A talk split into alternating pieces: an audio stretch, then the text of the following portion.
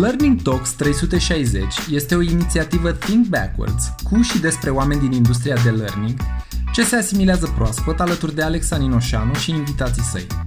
În episodul de astăzi am vorbit cu Petre Bica despre învățare digitală, inteligența artificială și algoritmi de predicție, cum s-a transformat industria și activitatea de learning în ultimele 4 luni și ce urmează pentru companiile care au făcut demersurile necesare de a se adapta la noua realitate. Am atins și subiectul Zoom Fatigue sau oboseala cauzată de expunerea prelungită la Zoom sau alte aplicații de videoconferință și importanța structurării conținutului digital. Salutare, dragilor! Îl avem astăzi alături de noi pe nimeni altul decât Petre Bica de la Learning Distillery și spun nimeni altul pentru că în perioada asta a devenit sinonim așa cu zona asta de digital pentru piața din România.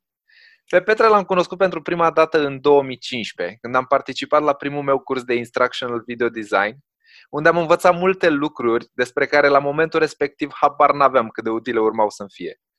Petre, bine ai venit și mulțumesc că ai acceptat invitația noastră. Bine te-am găsit și eu, mersi.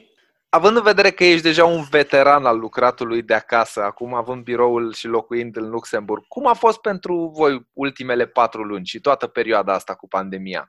Ce ai făcut ca să te menții pozitiv? Pozitiv sunt eu așa în general, că am o împământare la depresie și asta m-a ajutat mult pe latură personală cumva. Oricum ăsta e fundamentul. Și apoi vine zona profesională în care m-am trezit veteran al domeniului, partea asta de digital și toate lucrurile necesare în momentul de față, care până acum, să fim sinceri, au destul de nice to have, adică lucrurile astea de instructional video design, știința asta de a face film educațional și de a asigura impactul și atractivitatea și toate lucrurile astea, treceau ca nice to have sau ca o preocupare a unor companii foarte avansate. Adică, nu știu, în România, în ultimii 10-12 ani, am lucrat cu un pool foarte restrâns de companii pe tema asta. Mulți dintre ei au devenit pasionați de chestiune, de a te exprima prin film educațional, îl mai mixez cu ceva prin companie. În fine, și asta cumva, în ultimele 4 luni, tot ce am făcut până la punctul respectiv al lockdown-ului inițial și al panicii inițiale, că ce ne facem, că știam din 2008 cu toții cam ce o să se întâmple cel puțin în piața de training și ca furnizor extern e sensibil la de-astea. Adică mai exact în 2008, 6 luni, toată lumea și-a ținut respirația în funcție de capacitatea pulmonară a bugetului, nu? Cam așa și aici. Totul a început în astea 4 luni cu foarte multă interacțiune cu oameni, mult mai mult, un volum mult mai mare de oameni cu care am stat de vorbă decât în mod obișnuit. Și de asemenea cu o creștere exponențială a începuturilor de proiecte, a ofertărilor și a proiectelor în sine efectiv derulate. Ce s-a schimbat a fost tipul de proiecte, pentru că am început să lucrăm cu totul altceva. În perioada de primele 3 luni, alea de panică, cumva am văzut niște etape, așa am observat, și asta ne-a marcat și activitatea noastră și sentimentele și trăierile și volumul de muncă de peste zi. A fost o perioadă de panică în care majoritatea încercau să dumirească despre ce e vorba cu digitalul. Și știind că mă ocup cu asta, primeam zilnic cel puțin 5-6 telefoane sau e-mail-uri sau pe Messenger. Măi, Petre, tu te ocupi cu filmulețele, tu te ocupi cu digitalul, spune-mi și mie, mai faci de-astea? Zi-mi de unde s-o apuc. Și asta cu de unde s-o apuc, cu asta am ocupat primele 3 luni, a spune, primele 2 luni și jumătate mai exact, în stat de vorbă cu aproximativ 50-60 de entități, sigur, persoane din diverse, de la furnizori de training la companii client multinaționale, IMM-uri, care încercau să-și dea seama cum pot să facă lucrurile astea, pe parte de instruire, alții pe parte de business, pentru că instruirea clienților lor, la rândul lor, era parte din ce făceau, ne fi neapărat firme de training sau ceva, dar pur și simplu era parte din serviciu și cum mai ajungem noi la ei. Plus, efectiv, legat de platformele astea de videoconferință cu care mulți nu erau familiarizați. Până în partea de COVID și până la zona asta de criză și de lockdown, cu foarte multe multinaționale lucram în sistem de teleconf. Dar nu videoconferință, adică ne pierdeam timpul cu de-astea. Era o teleconferință, vorbeai, te mai auzeai acolo, sistemul ăla cu spider prin birouri și echipamentul ăla mic și drăguț, ne auzeam, vorbeam, terminam povestea și gata. Nebunia asta cu videoconferința și cu stat toată ziua pe Zoom și asta, normal că apare atunci când ai și nevoie să mai vezi pe cineva, că la volumul când proporția se mișcă 100%, adică într-o extremă cumva, Chiar mă întrebau de asemenea oamenii cu care stăteam de vorba aceeași întrebare care ai adresat-o și tu. Și cum a fost? Cum v-ați simțit? Cum ați trăit perioada asta? Și după venea și afirmația că probabil la tine ușor, că oricum lucrai oarecum de acasă sau într-un birou mai izolat, așa cum aveam și în București înainte de plecarea în Luxemburg. De asemenea, tu erai oricum cu digitalul, deci ce mai ești? Binar, nu? Ești 0 și 1.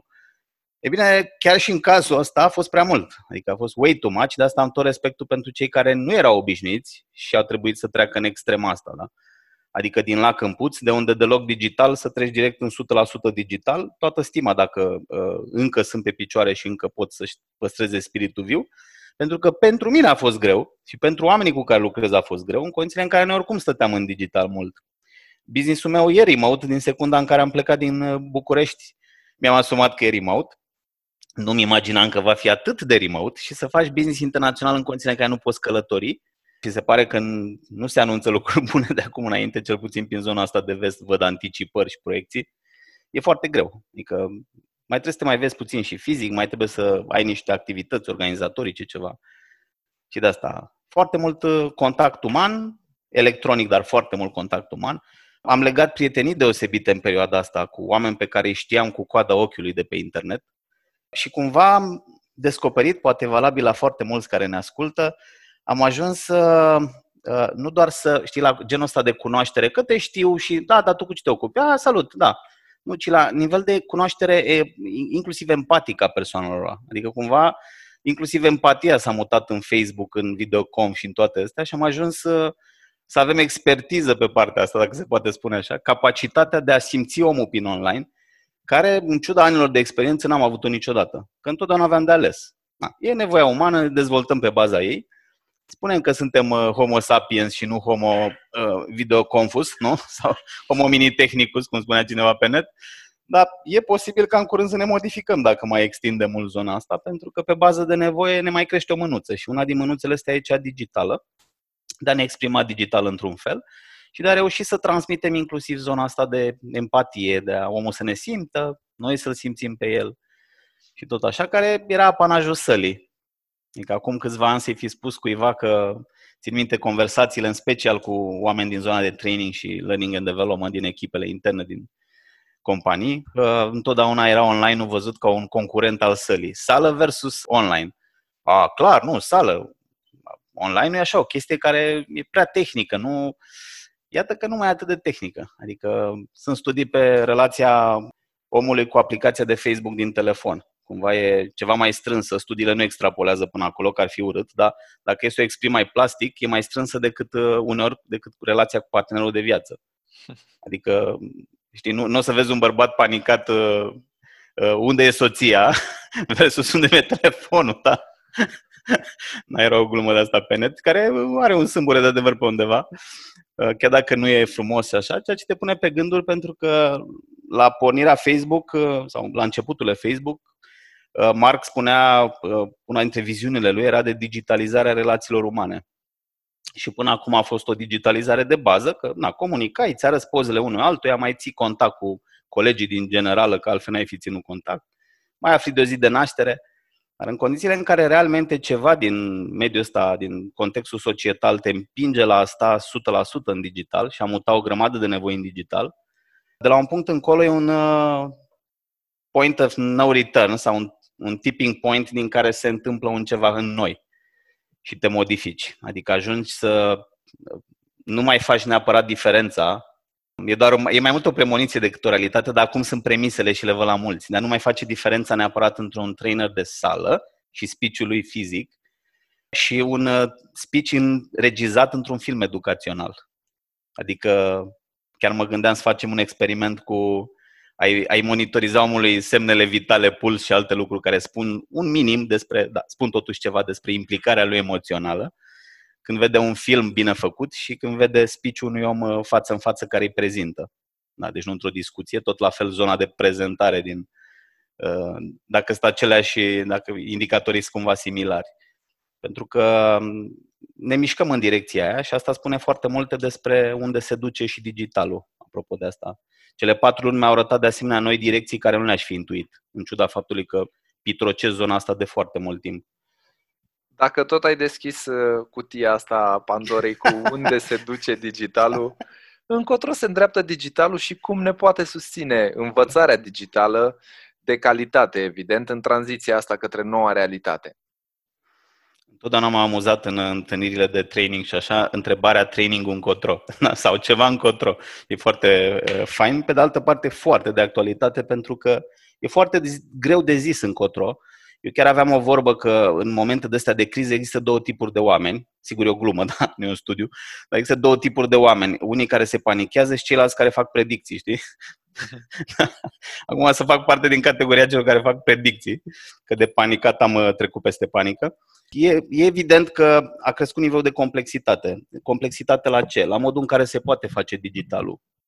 Inclusiv întreba cineva ieri într-o conferință online la care am participat ca speaker, ce e digital learning-ul până la urmă? Ce înseamnă? Care e semnificația? E vreo diferență între digital learning și e-learning?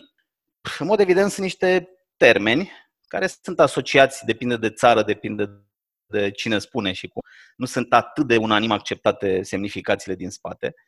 A spune cumva că digital learning e mai complex decât e-learning-ul, iar direcția către care se duce povestea asta e mai complexă decât a fost în trecut.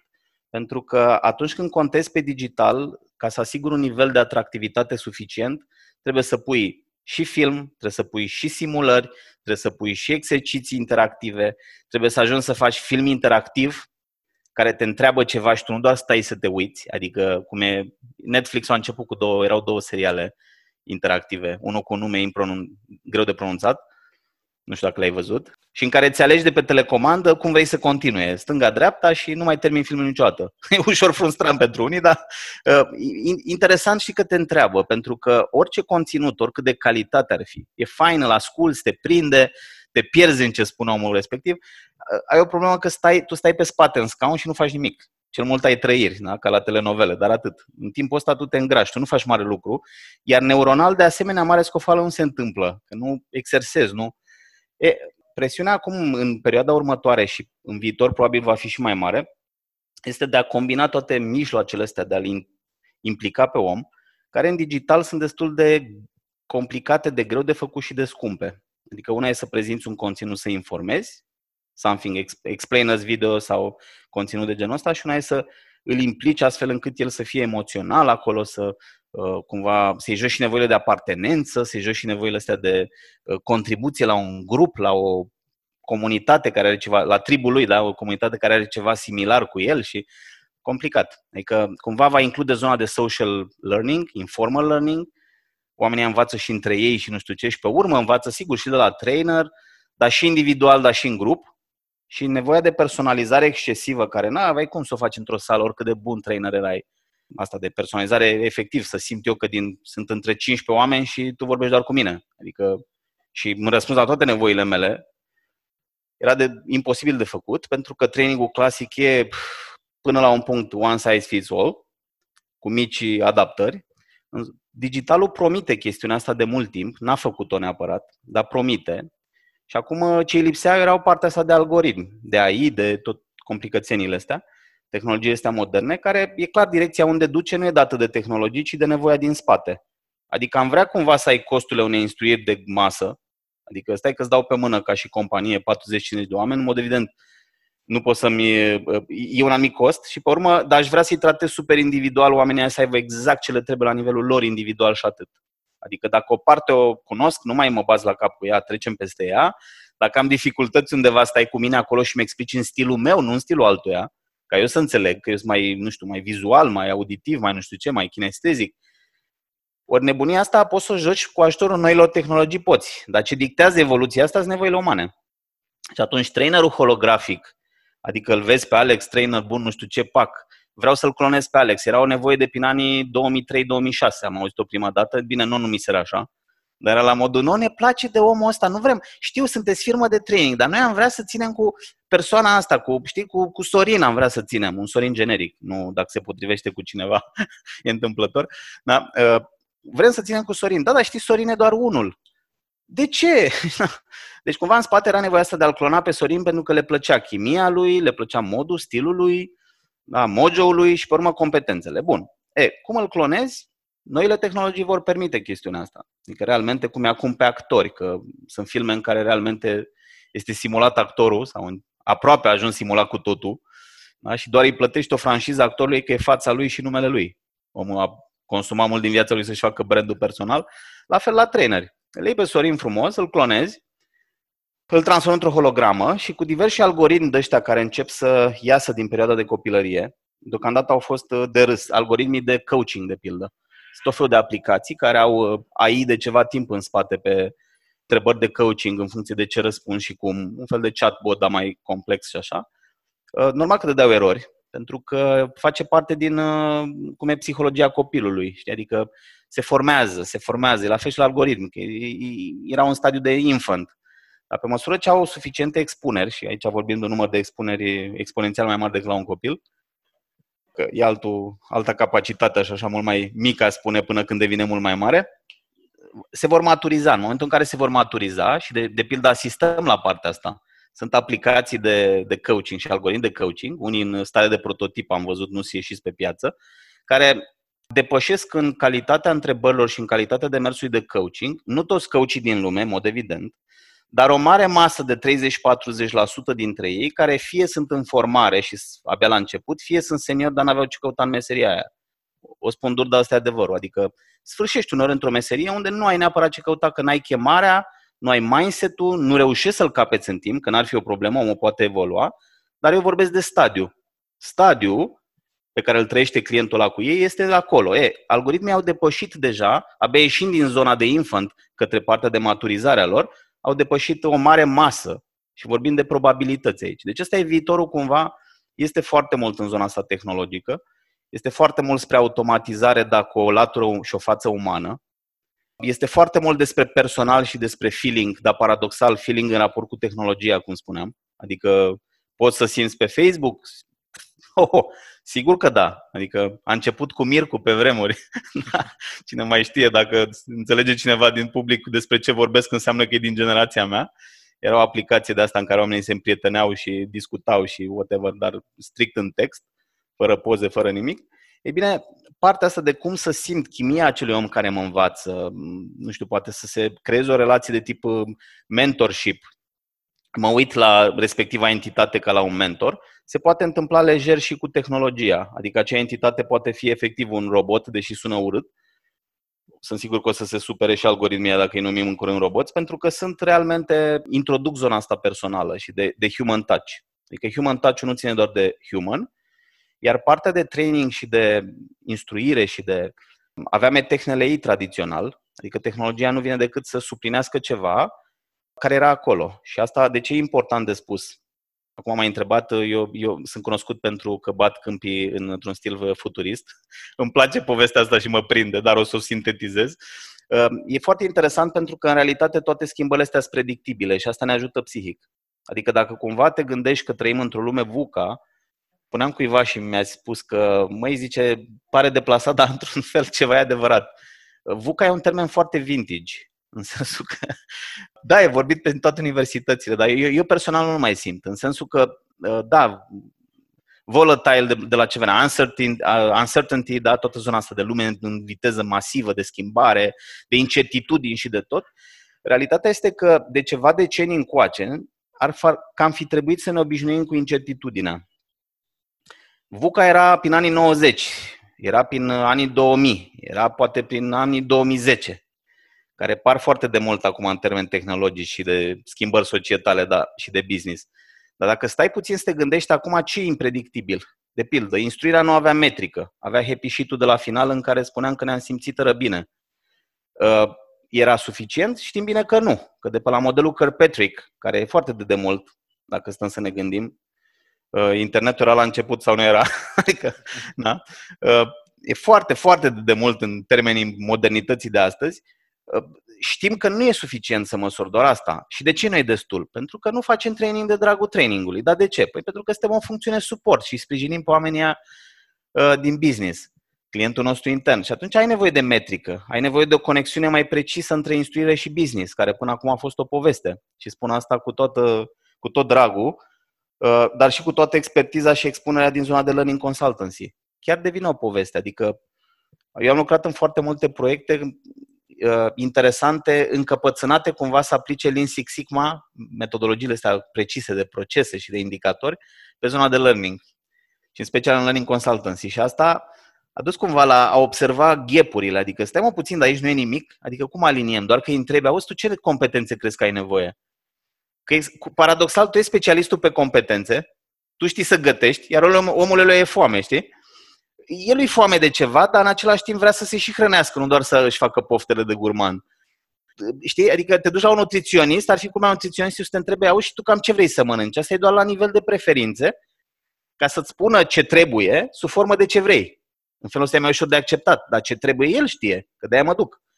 Adică cumva self-medication ăsta de tip Google, că am întrebat Google ce am în funcție de ce simptome am pe piele, e periculos.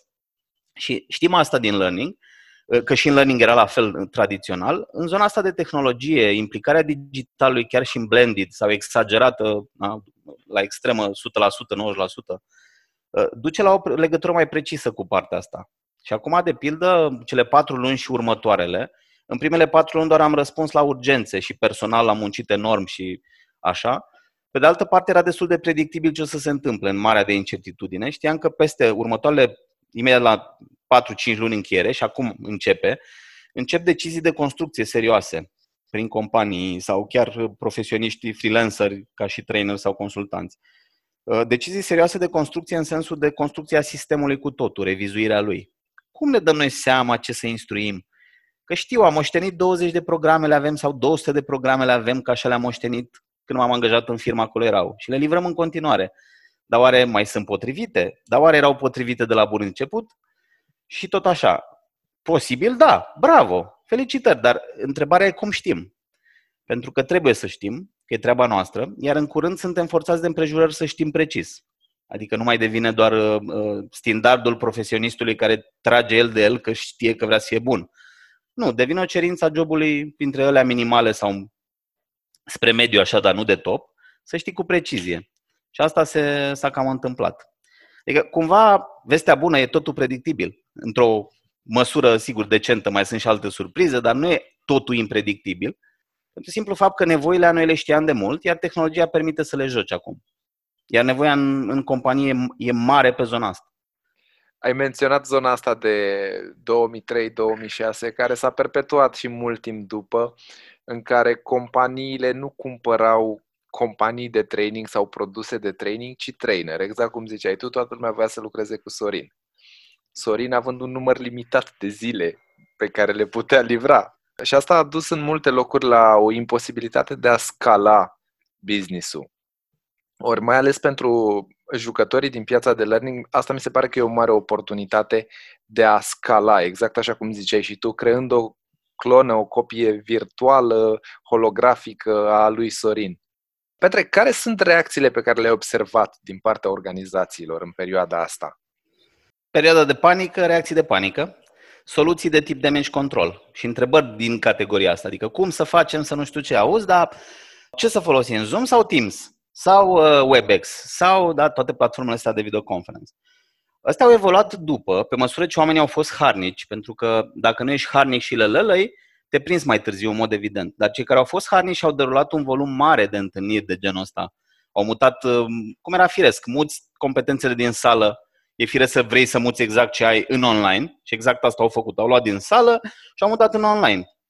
Dacă ții destule întâlniri, sigur, nu ia mult timp până te prinzi, suntem cu toți oameni deștepți și educați, s-au prins imediat și întrebările au venit de genul, auzi mai, dar cumva instruirea asta digitală, că zici că tu faci de mult, așa, e vorba doar despre Zoom și despre dăstea? Adică stăm doar așa și conversăm și astea, că mă, mi se pare, nu știu, cam obositor, e cam prea mult. Și sesiunile și ședințele manageriale și operaționale tot pe Zoom sunt, alea pe Zoom, cu prietenii discută pe Zoom. S-au cam săturat oamenii. A apăruse articolul pe BBC cu Zoom Fatigue, foarte interesant, și ziceau și cam care ar fi, inclusiv la nivel cerebral, cauzele, potențiale cauze ale oboselii astea de Zoom. Pe urmă au evoluat către ce altceva ne trebuie și cumva a crescut calitatea conversațiilor, a scăzut volumul lor, pentru că foarte mulți și-au prins degetele în zona de Zoom sau n-au ieșit din zona aia. Și întrebarea era, ok, ce altceva? Și oamenii au descoperit termenul de asincron. de pildă, instruiesc sincron, asta live. Stai de vorbă, nu știu ce, instruiești, ce făceai și în sală, sigur trebuie să modifici. Una dintre bălea mai calitative era, dar fac exact ce făceam în sală, că nu știu, am încercat, dar 6 ore de training pe Zoom e prea mult. Alții n-au încercat deloc, de la bun început au zis, băi, 6 ore prea mult, lasă să trecem la 2. Dar întrebarea e cum livrăm în alea 2, că e clar că nu mai poți să te lălăi ca în alea de 6, nu? Adică demersul e puțin diferit. Chiar dacă făceai excelent înainte, trebuie să schimbi ce făceai. Da. După un timp, oamenii au descoperit termenul de asincron, adică instruirea asta de tip înregistrat sau resurse sau chestii pe care omul le parcurge în ritmul lui. Bine, pot fi experiențe complete pe care omul le parcurge în ritmul lui, când are el chef și la 12 noaptea, adică cu tentă de experiență, nu doar informațională, ci și emoțională, dar alea sunt mai greu de făcut. Cumva în etapa asta oamenii au descoperit termenul de sincron și, aoleu, cine trebuie să facem resurse? De unde luăm content? Și acum chiar descoperam la întâlnirea de ieri și în conversațiile cu companiile client prezente la conferință faptul că s-au dus în foarte mult content. Atunci când întrebarea din minte ce content, unde pot găsi content, internațional găsești atât de mult content încât ești covârșit. E o infinitate de content. Nu e tot de calitate și chiar dacă o mare parte din ele de calitate, nu este tot pentru tine. Măcar că e în engleză și că nu toți oamenii au anduranță în engleză, chiar dacă oamenii tăi din firmă știu engleză, nu au rezistența de a învăța o perioadă mai lungă de timp în engleză. Dincolo de asta e partea că nu e neapărat adaptat cultural României și aici ai o problemă dacă vrei un nivel superior de impact, da? Glumele-s de prin alte părți și alte chestii. Omul nu relaționează cu domnul american, să spunem. Stilul ăla mai invaziv american și motivațional nu prinde la toți pe la noi. Asta știm cu toții când cei care au avut contact cu traininguri americane sau cu cărți de astea motivaționale sau așa. Chiar dacă sunt lucruri valoroase în ele, în mod evident. Da? Și atunci, cumva, acum văd un recul la companiile care sunt mai avansate, adică au făcut treaba mai repede și s-au prins. S-au grăbit așa, că noi ardem repede etape. România e o țară foarte alertă pe zona asta și foarte deschisă la minte la a adopta noi tehnologii.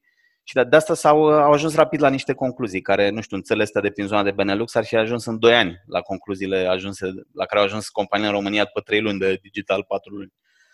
Și anume faptul că, stai puțin, că conținutul ăsta e mult. De pildă mock-urile, Coursera, toate astea de cursuri de la MIT, de la Harvard, gratuite. Sigur, nu sunt cursurile de la Harvard, ci sunt niște cursuri introductive de la Harvard, dar asta e altă poveste, asta e nivelul de detaliu. Whatever. Le iei pe astea și zici, mai ok, au ajuns la concluzia că trebuie curatorizate. Adică cumva trebuie să le organizezi, cineva trebuie să facă pe mini Google-ul intern. Pentru că trec mai mult ca informație, dar e greu să le transform în cunoștințe. Să nu mai vorbim de competențe și abilități de lucru. Pentru aia trebuie să le transform în training. Și următoarea etapă e când companiile își vor da seama, unii deja știu asta, alții încă nu știu asta, dar o simt, adică e cumva adâncă ca și nevoie, dar încă se coace nevoia asta și au nevoie să stea de vorbă cu cineva. Și cam pe aici e rolul meu și a echipei și alți furnizori ca și noi din piață. Aș da seama, de pildă, că partea asta de informație și de cunoștințe și de tot ce îți prezintă aceste cursuri minunate, absolut excelente calitativ unele, trebuie dublată de exerciții, trebuie dublată de practică, trebuie dublată de asistență punctuală, nu a la lung, ci punctuală cu un coach asociat sau inclusiv peer-to-peer, coleg cu coleg. Toate metodele astea trebuie mixate și atunci, da, nu e vorba doar de un curatoriat de ăsta simplu în care tu le-ai pus frumos pe căprării, într-un intranet sau într-un LMS, într-un sistem de ăsta de instruire intern, ca ei să le găsească ușor. Nu e vorba doar de indexare, ci e vorba și de a le transforma într-un program de pregătire. Vă dau un exemplu și îți dau un exemplu. Au apărut foarte multe programe, cursuri, oricum le-ai numit generic, conținuturi, pe tema remote something, remote work, remote communication, remote collaboration, remote management. Și e firesc pentru că e un topic hot și vrei să valorifici o oportunitate ca firmă de training, vrei să ajuți pentru că de asemenea e o nevoie foarte mare pe zona asta. Foarte puțini dintre noi știu să lucreze cu adevărat remote, chiar și cei care lucrau remote n-au lucrat poate 100%, 1000% remote. Deci se schimbă jocul, ai nevoie de noi competențe. Eu am făcut împreună cu partenerul meu de la eCampus, proiectul de pe România, am făcut o analiză a programelor, în detaliu a programelor din piața românească de remote. Avem și noi programele noastre și ne-am întrebat, ok, cu ce putem veni diferit din ceea ce, sau în plus vis-a-vis de nevoia clienților. Foarte multe dintre ele, de pildă, deși sunt foarte bune calitativ, nu sunt programe de pregătire, ci de informare. Adică îți spun, te informezi, Dar nu e training, e doar telling. Și știm dintr-o vorbă celebră a unei conferințe americane că telling is not training. Până la a putea să faci, ai nevoie să exersezi. Ca să și exersezi, trebuie gândit într-o arhitectură de exercițiu. Ori a ști să faci asta online și scalabil, e greu. Pentru că trebuie să ai competențe de nivel 2, 3, în niciun caz 1 sau de început 0 prim, așa, pe zona de digital. Pentru că trebuie să pui acolo experiențe de tipul, adică cum exersai tu în sală partea cu feedback-ul sau cu începutul unei întâlniri, explicarea regulilor unei întâlniri, care sunt foarte, foarte importante și pe remote sunt esențiale. Cum făceai partea asta? Păi roleplay-uri sau exerciții 1 cu 1, îi puneam în grupe, făceam debrief după. Ok, cum faci asta în online? Păi cu break-up room în Zoom și stăm acolo și trainerul asistă. Ok, dar asta nu e scalabil. Pentru că e tot în mixul ăsta de 1 la 1. Tot trainerul ăla e prins acolo, introduce un cost. Cum faci să fie scalabil într-o unitate scurtă de timp? Pentru că nevoile astea sunt acum primordiale, după nu atât de mari. Acum toți au nevoie, o populație masivă de manageri din România au nevoie de așa ceva. Cum ajungi la toți? Sigur, poți și să nu ajungi, dar costul de oportunitate nu e o problemă doar pentru că nu-l calculăm. Sau unii n-au auzit de el, dar el e imens. Adică faptul că oamenii ăia e pus să țină chestii pe Zoom și în principiu nu știi dacă ești tu să țină chestii pe Zoom. Păi cum nume că Zoom e simplu? Ei, ba nu, Zoom nu e simplu și nici Teams nu e simplu. De fapt, nu poți să presupui că oamenii ăia știu. Adică întrebare... Am mutat totul în digital, dar știm toți ce e digitalul? Păi nu, dar ne prindem că suntem oameni deștepți. Dar poți să fii sigur de asta? Pentru că business-ul nu merge pe presupuneri. Cel puțin nu un business serios. Adică și IMM să fii sau la multinaționale nu mai spun. Întrebarea e dacă ne-am ocupat de noile procese de lucru. Nu într-un detaliu de ăsta excesiv ca pe la companie de pe afară neapărat. Suntem o țară mai latino, dar oarecum am agreat un stil de lucru. Suntem siguri că toți colegii știu ce trebuie făcut. Unde apare consecința? Consecința apare în micile lălăieli sau mai lungile lălăieli din întâlnirile pe Zoom, care introduc un nivel de uzură imperceptibil la început, în primele 10 întâlniri. Devine perceptibil după primele 10 până la 20, așa, trasezi niște segmente semi-întâmplătoare, că nu sunt chiar întâmplătoare, dar nu sunt nici fix așa, depinde de fiecare, în mod evident, limita lui de toleranță. Și apoi dacă tu chiar ai un volum mare de întâlniri pe Zoom în diverse scopuri, de instruire, de team building, de manageriale, de transversale cu alte departamente și cu prietenii după 6, începi să ai o problemă cu acele prelungiri inutile, începi să ai o problemă cu lipsa de structură, începi să ai o problemă cu faptul că în timp ce vorbim e privirea aia pe ecran pierdută unde e nu știu ce buton. Cunoașteți privirea de tip Zoom. Deja ei se spune de Zoom look, în care te uiți unde e nu știu ce buton, de unde trebuie să apăs nu știu ce. Nu te-ar deranja dacă ar fi 1-2 întâlniri, dar repet, când sunt foarte multe, ăstea devin gap-uri insurmontabile, care introduc un nivel de uzură foarte mare și apoi afectează într-un mod care în offline nu se întâmpla neapărat. Bine, se întâmpla, dar nu deranja la fel de mult. În zona de proces de lucru efectiv, adică productivitate, colaborare, relații umane, începi să eviți. Așa cum, de pildă, probabil, dacă puteai, începeai să eviți întâlnirile de 3 ore în care tu relevanță găseai în 5 minute și începeai să eviți acel manager care te tot chema la ele, sau coleg, sau... Dacă puteai, repet, uneori nu puteai și stăteai acolo liniștit. În ăsta de Zoom nu mai stai așa liniștit, că ți închizi camera și mănânci ceva, sau ai plecat și dai tare boxa doar ca să auzi dacă te-a întrebat cineva ceva, sau... Sunt tot felul de tehnici din zilele noastre... Circulau pe net ăstea cu tableta pusă în față, cu un ciclu de ăsta video în care tot dai din cap și mai faci niște semne. Și tu, de fapt, nu mai ești acolo de mult. Digitalul asta face și, de pildă, în instruirea digitală, omul te poate ignora atunci când l-ai pierdut. De asta e mai puțin loc de întors și mai greu de făcut. Și companiile încep să realizeze partea asta, apropo de tendințe și de... Se maturizează nevoia asta, au nevoie de sprijin pe partea asta, pentru că intern foarte probabil ai competențe. Ele oricum sunt destul de rare în România, că nu s-a ocupat nimeni de ele, nu că știu asta că am tot bătut piața în lung și în lat cu povestea asta de digital. Noi am lucrat mai mult de-a lungul anilor pentru afară decât pentru în țară și pentru în țară, cum spuneam, pentru un pool restrâns de companii. Și atunci ai nevoie de sprijin, au început să-și dea seama de toate lucrurile astea, au început să-și dea seama de faptul că digitalul nu e gratis și nu e ieftin, ci din potrivă e mai scump decât sala în primă instanță, pentru că n-ai infrastructura și trebuie să o faci. N-ai echipamentele, infrastructură în termen de, nu știu, de la rețeaua efectiv de transfer de date din firmă și legătura cu exteriorul, internetul și banda și tot, când folosești film educațional în toată firma, până la servere, da, toată povestea asta. LMS-uri, dacă aveai și îți dai seama că nu mai e suficient ce LMS aveai, foarte multe dintre constatări merg în direcția asta în companii în momentul de față. Se întreabă ce trebuie să fac acum, pentru că nu mizai pe o experiență online, ci mizai că muți o metrică online. Adică știm și noi de undeva, putem scoate un raport câte zile de instruire am dat pe nu știu departament pe rom, ca să nu urle celălalt din celălalt departament ca primii mai puține, sau măcar să știm în mare așa, care, cât de even e nivelul de penetrare în companie al cursurilor noastre. Da, avem un LMS, cool, dar arăta mai mult ca un depozitar, arăta ca un fel de FTP, mai cu două culori în plus, nu monocrom, ci bicolor, cam atât. Nu îți oferea o experiență, adică imaginați-vă Facebook-ul, cumva o platformă similară Facebook-ului care te invită, puneți pozele aici, dar doar le pui. Și arată acolo, pe ani așa, ai butoane cu anul 2009, dar nu le poți vizualiza, le poți descărca eventual și după aia le trimiți tu pe mail prietenilor. Păi aia avea aceeași chemare ca pentru Facebook, unde vezi, dai link, dai click, dai like, dai, nu? Share și toate povestea astea. Vezi imediat aprecierea. În mod evident nu ar avea toate lucrurile astea. Ne joacă foarte multe dintre nevoi. Ei bine, platformele existente, pe care multe companii au dat o grămadă de bani în trecut, constați că nu fac nimic din povestea asta, adică nu implică. Nu joacă niciuna din nevoile umane, personale la nivel individual, foarte puține nevoi, hai să nu exagerez, unele le joacă, dar foarte puține. În schimb, le jucau pe alea organizaționale din trecut. Adică erau făcute cu organizația în minte, nu cu cursantul. Acum, întrebarea ce facem? Păi trebuie schimbate. Și de asta spun că online-ul, mulți descoperă acum că online-ul este scump, nu e neapărat ieftin.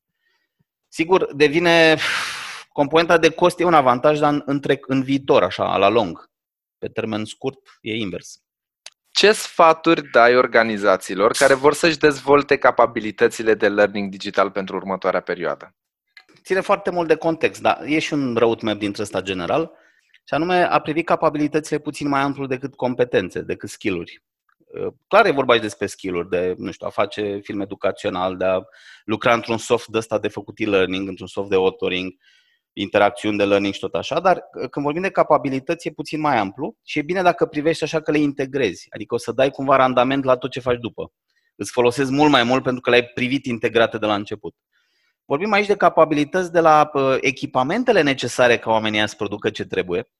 Eu am instruit de-a lungul timpului în programele de Digital Learning Development Skills, sunt mai multe programe acolo, dar din gama asta vreo 600 și ceva de oameni în România. Foarte mulți dintre ei după, am ținut legătura cu ea la lung, am tot pus întrebări, i-am privit pe internet, i-am stocuit așa de-a lungul timpului și am ținut o relație cu ei. Foarte mulți după n-au primit și instrumentele cu care să facă ce au fost instruiți să facă. Deși n-au venit din proprie inițiativă la curs, ce au fost trimiși. E bine, capabilități include și să gândești de la început ce-ți trebuie. Ce aplicații, ce licențe, cât costă și să faci rost de bugetele de a face totul pe ansamblu, chiar dacă nu de la început, dar măcar să securizezi lucrurile astea, să știi că vor veni pe parcurs într-un timp rezonabil. Da. Infrastructura în termen de spațiu, de pildă dacă vrei ca să ai conținut video, trebuie să ai undeva un spațiu, un sediu în care să ai un sunet decent și să nu tot treacă lumea pe acolo. Să nu chinui oamenii să tot monteze și să demonteze echipamente toată ziua, că e o risipă usturătoare de timp și așa. Și enervant, da? Să nu pui omul să lucreze un conținut în care e design. Na, nu design de specialiști, profesioniști efectiv în design, dar e un design. Nu poți să buchisești ceva în detaliu pe un ecran de 15 inch. Nu dau nume de branduri, dar dintre ăsta în care vezi în ceață ca prin vizorul de la ușă. Adică, na, era acel, cum se numea, da, chiar vizor. E foarte dificil și așa sunt unele ecrane în care e foarte greu pentru că omul strică ochii și doi, nu ai cum să faci volume. Sunt chestii banale pe care le spun acum, dar capabilități include tot. Și pe urmă ajungi la partea de skill-uri. Iar când vine vorba de skill-uri, întotdeauna a fost întrebarea, auzi, dar nu externalizăm noi mai bine? Luăm pe un băiat care face nu știu ce, mai luăm pe un băiat care face nu știu ce, sau o firmă care dezvoltă conținut de custom de e-learning, cum suntem și noi, hai să luăm din afară, externalizăm și am scăpat, nu? Că e mult mai simplu. Și întotdeauna era întrebarea, externalizăm sau dezvoltăm noi intern și ne luăm ce ne trebuie, infrastructură, capabilități pe ansamblu și dezvoltăm skill-urile. Păi, sigur, până acum decizia era destul de simplă, luăm din afară. Și așa am lucrat foarte multe programe custom. Programele custom lucrate de cineva care îți face calitate Și nu zic asta că facem noi calitate. Facem că am lucrat cu branduri foarte mari ale lumii, dar ca să ajungi acolo trebuie să bagi foarte mulți bani și ca extern. Adică e același lucru ca în intern, deci ar fi diferit. Adică cum am putea să facem cu costuri minime dacă ți în intern îți trebuie mult. E foarte greu să atragi competențele care să-ți lucreze așa ceva. Cumva serviciul extern ajunge la un cost la care nu poți să faci volume. Și atunci întrebarea este, și a răspuns perioada COVID pentru noi, pentru că acum răspunsul e destul de axiomatic, ce volum de conținut ai tu nevoie să creezi? Câte programe din fostele tale programe vrei să le digitalizezi? Pentru că nu poți pur și simplu să le treci în digital, ai nevoie și de un demers de instructional design ca să le recalibrezi la mediul digital, care are alte reguli ale creierului. Creierul învață diferit în online, nu cu totul, dar e o diferență totuși semnificativă între învățarea online și învățarea față în față. Și tot așa. Cumva răspunsul acum axiomatic este cel că merită să-ți faci sau e musai să ai în intern. Nu toată capabilitatea lumii, nu să faci orice fel de program, dar trebuie să ai în intern propriile tale competențe. Și nu spun asta doar că sunt unul care le formează, ci pur și simplu că e o formulă prin care poți evalua asta destul de ușor. Ce e fain în Lean Six Sigma e că îți dă formule pentru o grămadă de lucruri. Trebuie să ai o capabilitate internă de a dezvolta ceva conținut. Și multe companii acum care în trecut ar fi zis clar no way la așa ceva, că nu investim în asta. Acum avem programe în paralel, cel puțin 5-6 grupe în simultan, începând de acum 3 luni, a spune, că de pe la începutul, imediat după lockdown, grupe din diverse țări în paralel care le formăm. Fix pe chestiunea asta. Un sfat aici este să porniți de la, indiferent cu cine lucrați, e clar, ai nevoie de sprijin extern pentru că altfel pierzi timpul. Să te apuci tu după tutoriale de pe net, că faci gratis, ajungi să faci mult mai scump decât dacă îți luai pe cineva de la bun început care știe despre ce vorbește. Mare atenție, nu e vorba despre, de asemenea, două sfaturi, aș zice aici, importante. Puneți asta într-un context organizațional, adică nu e de ajuns că înveți să faci un film. A face mai multe filme, un volum impresionant de filme educaționale sau de programe educaționale, e diferit față de a face unul sau două. Ce spun prin asta? Este important să prinzi și procesele de lucru operaționale de volum și scalabilitate din spate, care n-au nicio legătură cu partea tehnică din software-ul respectiv. Sunt niște lucruri care sunt importante pentru că altfel îți prinzi degetele în ele. A întreține o librărie de 100 de programe ale tale de acolo. Numai mentenanța de făcut în viitor, în următorii 2-3 ani.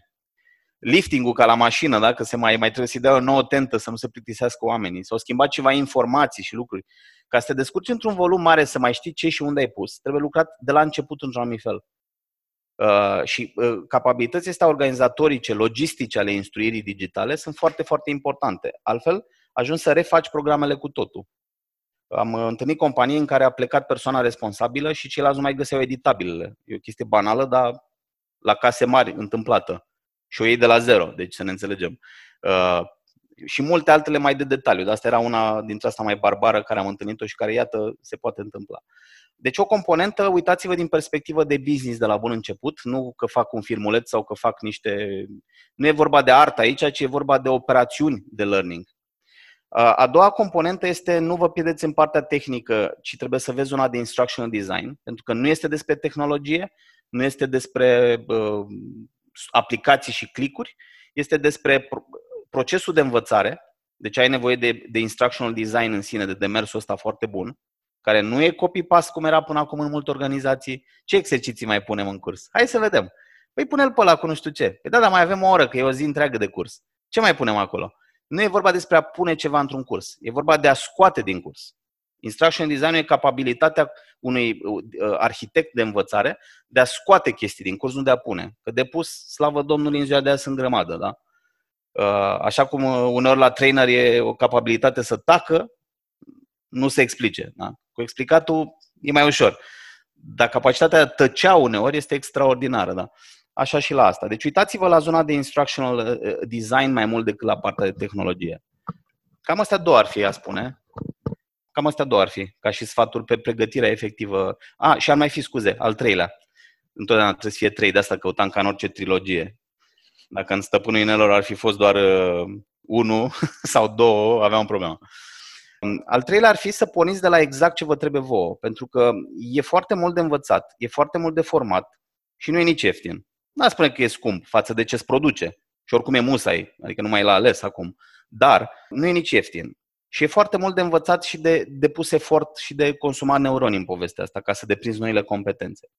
Ei bine, e foarte important să pornești de la ce urmează tu să faci cu oamenii tăi. Adică cum arată precis și exact. Noi calibrăm oamenilor, facem un audit înainte de programul de instruire, companiilor client, pentru a vedea exact ce vor să producă. Acum ei nu știu cum ar arăta programele pe care le vor, dar venim cu exemple. Venim cu tonă de exemple pe masă. Uite, așa, așa, așa. Uite, vrei să muți de pildă programe de inducție în online complet și să le calibrezi cu totul? Da! E atractiv? Super atractiv! Chiar mă gândeam de mult la asta, dar uite, COVID-ul ne-a accelerat pe zona asta. A, ce tare! Hai să vedem ce avea nevoie. Că una e în general să vorbești de program de inducție digital și una e să ți le arăt. Hai să-ți arăt niște programe de inducție care cred că sunt din gama a ceea ce urmează tu să faci pentru că ești la început. Și hai să vezi cam care îți place și cum. Inclusiv la nivel de plăcut, la nivel de a decidentului, pentru că știe cam ce preferă oamenii în companie. Deci și pe criterii obiective și subjective. Și apoi, calibrându-ne la ele, îți spun cât îți ia durata, de care e time to competence ale echipei, uitându-mă și la oameni ce au mai lucrat înainte. Deci din cele două forme de diagnoză, da, cu oamenii, assessment pe ce au mai lucrat pe digital, cât de departe de tehnologie, cât de pregnante în mintea lor prejudecata că eu nu sunt un om tehnic. Ăsta e principalul balaur cu care mă lupt de ani de zile. Și în capul meu și în capul lor. Că nu sunt un om tehnic. Ăsta e principala frână de mână cu care vin. Și am învățat de-a lungul timpului să dăm jos cu ea, să o coborâm foarte ușor, fără să stricăm nici frâna de mână și nici motorul. Da? Și să putem tura oamenii mai rapid înspre schimbarea asta, chiar dacă nu se percep ca oameni tehnici, pentru că nu e vorba despre tehnică atât. E destul de simplu dacă le privești din unghiul ăsta. Și atunci, cumva, uitându-ne la ce ai nevoie ca proiecte și unde sunt oamenii, îți putem spune care e time to competence și apoi exact care sunt competențe de care ai nevoie. Adică tu ai un checklist, like never before în alte programe, că e destul de greu în altele mai volatile, dar în ăsta, efectiv, ai un checklist de ce trebuie tu să înveți. Cum arată când, ce îți spune ție vizual că ai ajuns acolo, adică atât de măsurabil e. Și pe urmă împreună le bifăm. Și ai și dovada pentru că tu ai un livrabil al tău făcut cu mâna ta. Că ai ajuns acolo, știi? Și programele de obicei sunt de lungă durată, adică o lună sau două, e atipic, dar au început să obișnuiască cu partea asta. În momentul de față sunt 100% online, n-aș fi crezut, pentru că îl făceam în sală sau aveam o combinație de online cu sală. M-a luat și până prin surprindere că funcționează extraordinar 100% în online, da? Inclusiv partea cu filmarea, cum era cursul la care ai participat și tu, se poate face într-o anumită arhitectură, inclusiv online, și este absolut outstanding și oamenii sunt super încântați. Dar cum să filmezi un ceva dacă e parte din checklist-ul de competențe care bate cu ce vrei tu să faci la capăt. Și un program de o lună care are întâlniri de genul ăsta sau de două luni, care are și întâlniri în Zoom împreună, dar are foarte mult suport individual. Ai proiectul tău, dacă vrei te mai înham cu un alt coleg la un singur proiect și faceți împreună, dacă nu individual. Ce e foarte atractiv pentru companiile cliente e că pe de o parte ai skill-urile la capăt care știi că ai nevoie de ele. Îți sunt garantate pentru că e pe, cum spuneam, e pe văzute, făcute și pe checklist. Unde nu se întâmplă, discutăm, mai prelungim cu persoana respectivă sau altceva. Deci cumva ai skill-urile garantate, dar ce e foarte atractiv și mi s-a părut genial pentru că n-am crezut dintotdeauna în asta, îți livrează și rezultate operaționale concrete. Adică dacă tu ai 15 oameni și fiecare face un proiect individual, imaginează-ți că și cu sprijinul nostru sunt la un nivel folosibil în companie. Adică încă de la primul proiect fac un proiect care e folosibil în companie ca și program online. Tu sfârșești pe lângă skill-uri și capabilitate cu 15 proiecte gata de folosit, cu 15 cursuri gata de folosit. Cursuri care doar alea din extern te-ar fi costat de 2 ori mai mult decât valoarea cursului. Și asta mi s-a părut foarte interesant. E o consecință dictată mai mult de clienți decât de creierul nostru. N-am fost noi așa de destoinici, dar a fost trasă cumva de nevoile clienților. Dezvoltând totul pornind de la ei, ne-au tras în direcția asta. Și e o mare încântare pe tema asta. Se lucrează cu drag și spor în momentul de față. Unii au învățat să facă, de pildă, să lucreze în Articulate înainte să-și dea seama că lucrează în Articulate. Articulate este principalul software al lumii, cel mai popular din lume pe tema de dezvoltare de interacțiuni de learning. De astea, că dai click-uri, că te întreabă ceva, că descoperi ceva, că strângi puncte, că toate partea asta. Sau film interactiv. Apar eu care îți zic ceva sau am făcut o chestie faină de tot, apropo de tehnologii inovatoare, fără AI, până la de-astea, nu știm noi de-astea, dar până să devină accesibil pe scară largă pentru oameni ca noi AI-ul și algoritmii ăștia, am făcut o chestie în care ai un film educațional, de pildă îți prezenta, nu știu, o metodă de prioritizare a agendei. Și tu de la început poți să alegi cine îți vorbește, Sorin sau Sorina. Cu cine ai tu chimie? Adică dacă îți place sau nu-ți place. Și bineînțeles că e făcut de mână, da? Cum era o vorbă, la Dacia se făcea aia veche, asta nouă e modernă, e extraordinară, e o super mașină, dar zic la Dacia veche, cu care am crescut eu când eram mic, ABS-ul se făcea din picior, din priceperea șoferului, da? La mașinile astea moderne se face de inginer, din fabrică, da? ABS-ul e din design.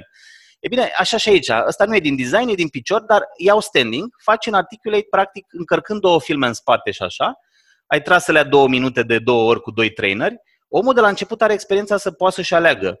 Vede filmul cu mine sau vede filmul cu Alex sau cu Sorin. Și zice, a, păi nu, că eu cu Sorin, aha, bun, l-ai ales și țintră filmul respectiv cu Sorin. Ori capabilitatea asta de a alege speakerul, trainerul din program este extraordinară, adică, na, și făcută simplu de oameni care abia au învățat să facă o chestie. Adică, na, și cel mai tare feedback a fost primit de la o cursantă care a zis așa, acum 2 luni, că zice, eu mă așteptam în programul ăsta să dăm click-uri și am tot așteptat, că vorbim despre click-uri, despre unde facem click, despre programul în sine, mă și temeam de asta și am tot așteptat până s-a terminat programul. Am terminat proiectul, am făcut filme, am făcut, dar tot nu, adică nu începea partea aia și mi-am dat seama că pur și simplu am trecut cu mult de ea, dar nu s-a întâmplat. Și mi s-a părut încununarea maximă a feedback-ului pe zona asta, pentru că atunci când am pornit acum 12 ani, eram destul de mult taxat pe zona de aplicație. Și oamenii îl percepeau ca pe un training de aplicație, e pentru ăștia mini-tehnicus și de țit. Și nu despre asta este vorba. Adică, realmente, a monta un film e destul de simplu dacă știi să faci un sandwich. Sigur, nu toți fac un sandwich bun, dar ca să faci un sandwich în general, tot știm. Adică, și oricum tu îl consideri bun, deci ok, na, e suficient de bun. Dacă știi să faci un sandwich mutat așa metaforic și printr-o analogie ușor forțată la un moment dat, dar super utilă, asta faci într-un timeline de aplicație de editat un film. Și tot așa. Instructional design-ul, iarăși, e o meserie care e destul de aridă, dar explicată prietenos și ținută în exact nevoile tale, poate trece ca nearidă și chiar super cool. Adică super te poate pasiona. De ce spun de ce e aridă? În zonele avansate e o meserie aridă, pentru că este o inginerie a instruirii. Nu este despre a pune floricele în... Am mai văzut genul ăsta de abordări, le respect. Este și despre floricele și despre design, dar ăla este munca designerului ăluia grafic, pe care eu respect foarte mult, aș fi vrut să fiu designer grafic, dar nu mi-a ieșit, m-am apucat de alte chestii în viață. Poate cândva, la pensie, nu știu, o să mă apuc de design grafic, dar aia e munca designerului grafic, căruia îi dai dacă ai o echipă, ai bugetul, ai nu știu ce. Până la cum arată efectiv, e vorba de cum arată arhitectura și relevanța pentru creier a ceea ce tu îi predai acolo.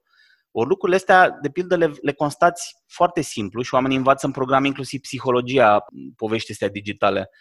Când o chestie are 13 minute filmul, care este despre 3 idei, fiul meu de 7 ani poate spune din start dacă se uită la el că e prea lung versus ce conține. Adică, nu știu, nenea asta vorbește cam mult, ar spune, sau nu mi-a zis mare lucru.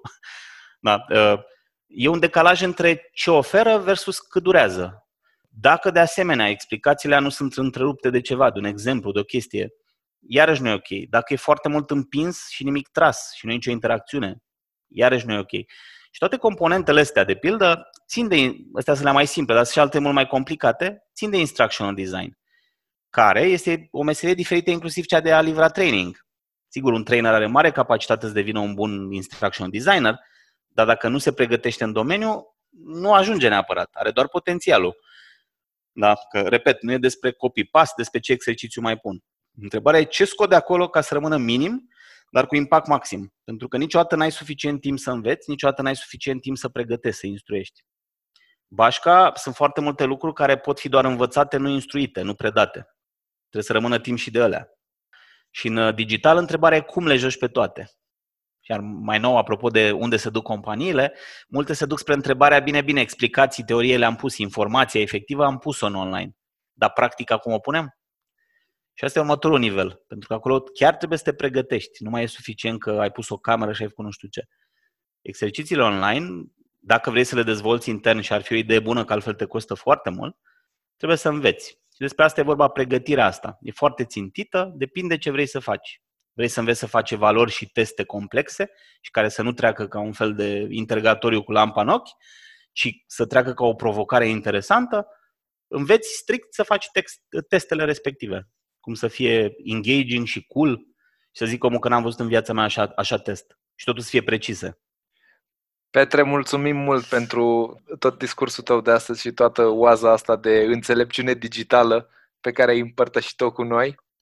A fost o reală plăcere să te ascult ca de fiecare dată și sunt sigur că și pentru ascultătorii noștri care sunt preocupați de dezvoltarea în direcția asta, iar în prezent, dacă nu ești preocupat de digital, ai cam pierdut trenul și abia aștept să ne auzim și cu alte ocazii, de ce nu să dezbatem și alte subiecte. Super, mersi frumos și vă mulțumesc pentru ascultare. Acesta a fost episodul de astăzi al Learning Talks 360. Îți mulțumim că ne asculti și te invit să urmărești Think Backwards pe rețelele sociale pentru mai multe informații despre learning și noi proiecte și inițiative. Așteptăm întrebările și sugestiile tale la learningtalks360@thinkbackwards.ro. Data viitoare te așteptăm alături de unul dintre veteranii industriei de learning din România, Viorel Panaite de la Human Invest.